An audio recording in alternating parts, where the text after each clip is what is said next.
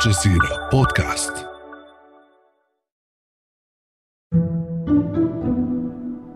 When a war is forgotten, the problems don't go away, they grow. In Syria, there's been hardly any reconstruction to crumbling infrastructure, and now a cholera outbreak is threatening the whole region. At the same time, the ways in which the world has adapted to the Syrian government's survival are coming into the spotlight. The United Nations has been accused of corruption in Syria, this time at the World Health Organization. Corruption, misuse of funds, currying favours and paying and providing projects to regime actors themselves. They are hiring the people who are killing us at the UN to deal with us. And Syria's neighbours are starting to re engage with leader Bashar al Assad. So, what does all this mean for the Syrian people? I'm Halla Mohieddeen, and this is The Take.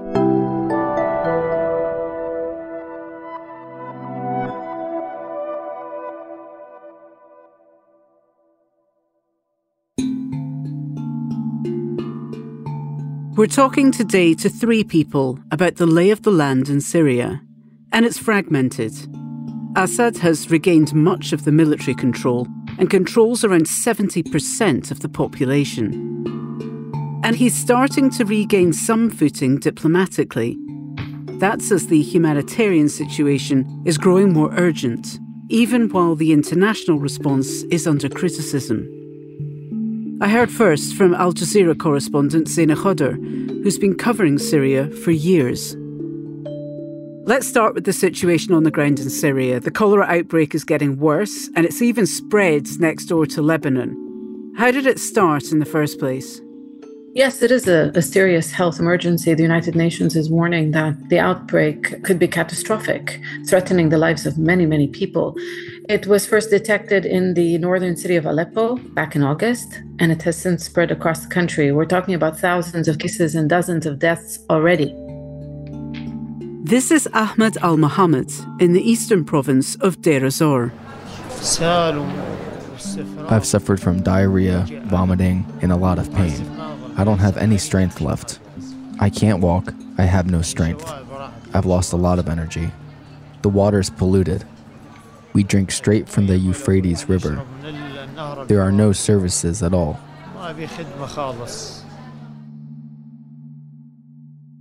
As we know, cholera spreads where there is no clean water, and two thirds of Syria's water treatment plants have been damaged by the war.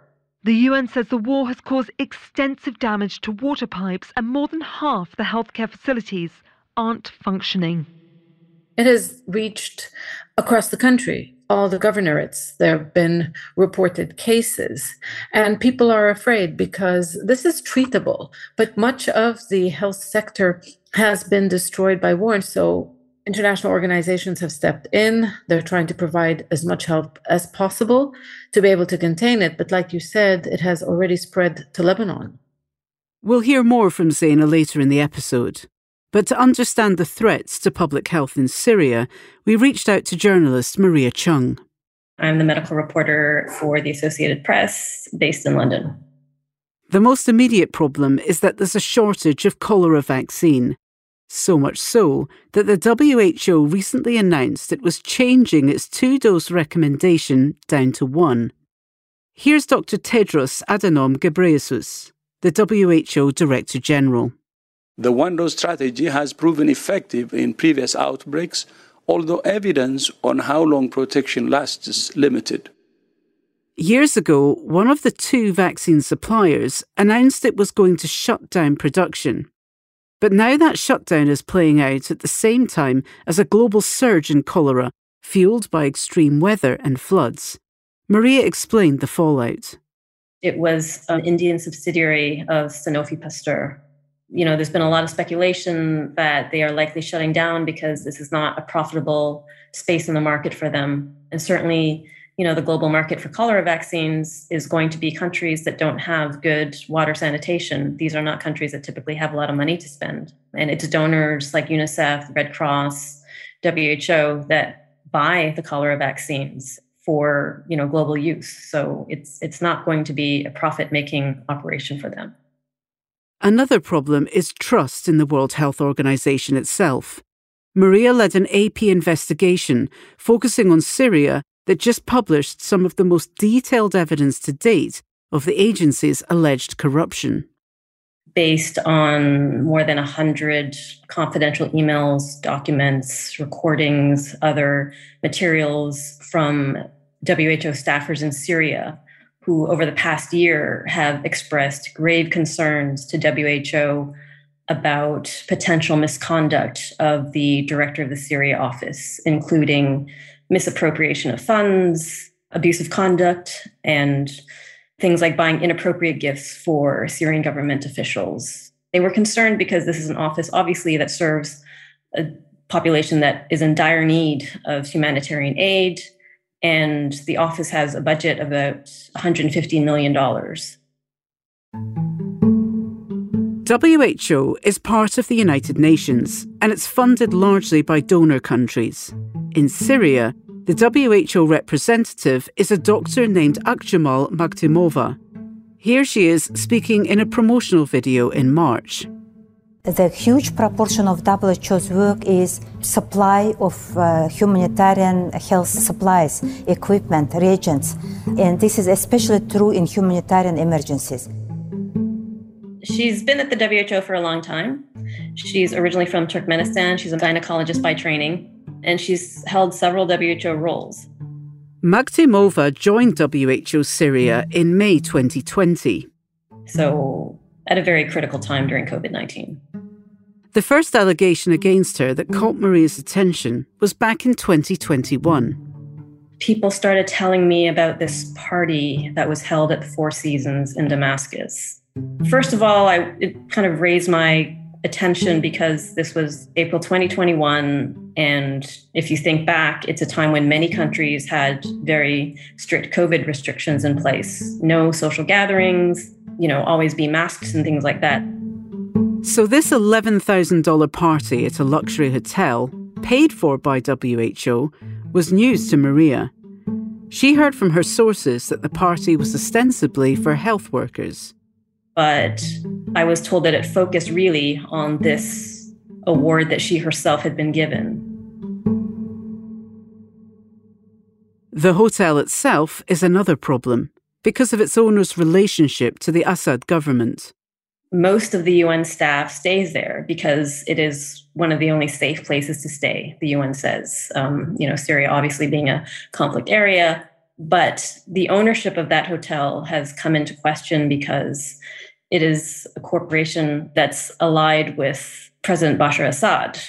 So the US and the EU and other countries have leveled sanctions against this, this group that owns a hotel. And there were concerns about it, not only because of that, but because of the cost. Obviously, Syria is a place where more than 90% of the population lives in poverty. What Maria heard was that Dr. Magtymova was spending a lot of WHO money on hotel accommodation, a suite. Which was more than four times what other staff were, were staying in whether or not that's justifiable, that that's up to the UN and donor countries to decide. Um, but it is something that was raised repeatedly by staff that this was potentially a misuse of funds. Maria's investigation also found concerns from staffers, not only that Dr. Magtymova may personally be benefiting, but also that the Syrian government was benefiting from WHO resources as well. There were concerns that WHO was allied a bit too closely with the Syrian government. WHO's been continually criticized for this. I mean, it's difficult for any agency to operate in, in a conflict ridden area. Often, international agencies have to work more closely with authoritarian governments than might be preferable in order to get access to people in harm's way. And in Syria, it's been a big problem. UN officials have accused the Syrian government of using aid as a weapon of war. But the problems can also be internal. The concerns we heard from staffers were that she pressured WHO staff to hire the relatives of high ranking Syrian officials there were complaints from several people that she met secretly with the Russian government, including the military, and that those meetings were kept off her official agenda for reasons that we don't know, and that they had pressure to sign contracts for certain things, including fuel, for example, with people allied with the Syrian government or who are highly placed in the Syrian government. The allegations were serious enough that Maria says the WHO has undertaken one of its largest internal investigations in years. We asked WHO about these allegations, and a spokesman told us they take them extremely seriously, but could not comment further on the details because their internal investigation is still ongoing. For Syrians, however, all of this corruption at the WHO doesn't look like anything new. My name is Bassam Barabandi. I'm former Syrian diplomat. I'm living now in Washington, D.C. You heard him at the start of the episode, talking about the UN. As a diplomat, I worked something like 20 years with the Syrian government. I worked in the UN, then to Syrian embassy to China, then to DC. And Bassam's opinion, based on his years of observation, is that the UN system allowed this to happen. There's no transparency. They always think that if there's corrupted system, we have to work with the corruption in order to achieve our mission. One way this plays out, he says, is through the Syrian government's control of access to the country. They control the visas. The regime don't issue visa for the people to come to Syria if they don't fit his own narrative. If you get someone with history of transparent, clean, blah blah blah, there's no way to get the visa. And the UN high level in New York, we, we always tell them this oh, they always need some scandals to say, wow, that's, that's sad. But everybody knows the situation. But Bassam does still think this new investigation has broken ground because of the information from inside WHO. The make this difference is that it has more legal evidence from inside to say we are corrupted. For Maria, the reporter who led the AP investigation, the question now is if WHO will be held to account or risk facing further loss of trust. WHO is a critically important public health institution. We depend on this agency to lead the response to global health crises. And there have been repeated instances of serious allegations of misconduct in various offices. And it's unclear whether or not they have prompted real change at WHO. As we noted in the Syria story, Dr. Magtymova remains in place. She is officially still the Syria representative. She is still being paid a director level salary. So there are serious concerns about how accountable WHO is. One effect of health crises like cholera is that they draw the international community in further with the Syrian government. From industrial scale torture and detention to starvation as a weapon of war, the Syrian government's abuses are well known. But the WHO isn't the only one facing criticism. That's after the break. Hello, I'm Charles Dance, your narrator for Hindsight, an original podcast by Al Jazeera. In season four, we carry on exploring the lives of history's most notable figures, from Rosa Parks to Pol Pot. We meet the people who changed the way we think about our world and those who left it marked by their infamy. Hindsight from Al Jazeera, wherever you get your podcasts.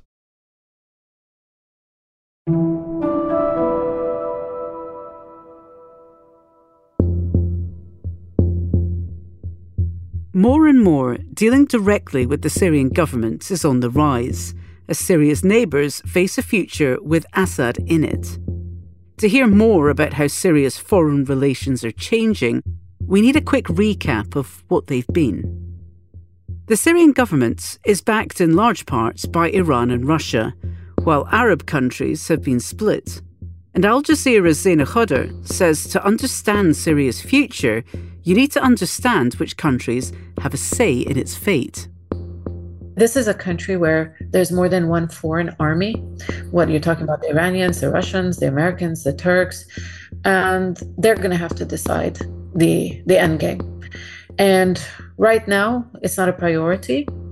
The balance of power is going to have to change one way or another for something to move. At the same time, there has been some movement diplomatically. Can you tell me about the Palestinian group Hamas? Hamas delegation is visiting Syria today for the first time in 10 years. They made an official visit to Damascus last week, and before 2012, Hamas had made its main political base there, so that's quite a big deal, isn't it? Well, Assad, the Syrian president, he's been gradually restoring relations with with some Arab countries as of late. There's like this growing sense, if you like, that the regime has prevailed. And the latest reconciliation is with them. Just so I'm clear, so why is Hamas doing a U turn? What's prompted Hamas's change of position? I mean, Iran played a big role here. Iran being the closest ally to the Syrian president. Of course, there's also Russia. Iran and its local ally here in Lebanon, Hezbollah, as well. They played a role you know, in their view, Hamas uh, should belong in the quote unquote, or what they call the axis of resistance against Israel. So this was um, a move by Iran, if you like, to show that their camp is strong and more players are joining their camp. As for the Arab countries, the one at the forefront of bringing Assad back into the fold is the United Arab Emirates. The UAE is part of a regional Cold War with Iran, so engaging with Assad is a great way for them to try to counter Iran's influence. The UAE was among the first Arab countries to restore diplomatic relations with Syria. It was a few years back, but the UAE foreign minister visited Damascus and was greeted by the Syrian president, and then the Syrian president later traveling to the UAE. That was back in March. The visit sends a signal that the Arab world is now willing to re engage with Syria's once widely shunned president. The first country he visited, outside, of course, Russia and Iran, uh, during the course of the war. It's really, for the regime, it's a battle now for credibility and legitimacy. It's been shunned by much of the world because of its brutal crackdown. And in fact, that's why it even lost its membership in the Arab League. Syria's membership was suspended back in 2011 but some countries are pushing for it to be reinstated. The Arab League is going to hold their annual summit in a few days, and it's just such a polarized region that they don't agree on anything. And this comes within that. Where does all the politics of this leave the people who are suffering from cholera or the refugees that neighbouring countries want to return home sooner rather than later? Vulnerable, alone, I mean, yeah, you speak refugees. I mean, here in Lebanon, they're just not welcome. And the situation is similar in Turkey. Uh, the government uses them as some sort of a, a scapegoat for their failures here in Lebanon. Just on Wednesday, hundreds of Syrian refugees returned home from Lebanon. It was the first official repatriation since the pandemic began, and that has people worried. A lot of people here, Syrians, are from Homs or the Damascus countryside, areas which were the epicenter of the rebellion against the regime. So these people are not welcome back. So they're worried and they feel that the international community has abandoned them. And that's the way they felt for years. You know, they feel that if the international community stood by their side, they would have won the war a long, long time ago. So right now they're concerned and uh, they're weak. They're just waiting just to see if they are going to be forced back. But it's unlikely to happen because at the end of the day, Lebanon relies on support from the international community. It's not just going to put tens of thousands of refugees and push them back to Syria. It's not going to happen that way. Is Syria a safe country to return them to? No, it's not. It's uh, there are no security guarantees. There have been many cases and documentation of people who have returned, uh, going back to you know prison. I'll just give you one example. Zeina mentioned a boat that capsized off the coast of Syria on September 23rd. More than 100 people died. There were a few survivors when that boat capsized, right? Some of them were Syrians. They never returned home. And their families are asking, where are they? These are survivors from a boat that sunk off the coast of Syria. They were found, taken to hospital, and now they have disappeared. How awful. You've been covering all this for so long, Zain, and we always ask you this, but it, does it feel like a new chapter in the stalemate? No, not yet. In other wars, let's say, there could be some sort of a peace treaty or a political settlement and people move on. I'm not sure about Syria. I'm not sure that people can actually live together again. There has been so much demographic changes on the ground. People, the movement of people from one area to another, the movement of communities, whether they are religious communities, the divide is just so deep. I just, it's very hard to see what kind of an end game when you have these different groups unable to even, you know, sit on the same table and never mind live side by side. And that's the take. This episode was produced by Alexandra Locke with Chloe K. Lee, Amy Walters, Ashish Malhotra, Negin Owliaei, Ruby Zaman, and me, Halla Mohieddeen. Alex Roldan is our sound designer. Aya Elmalek and Adam Abou-Gad are our engagement producers. And Nate Alvarez is Al Jazeera's head of audio. We'll be back.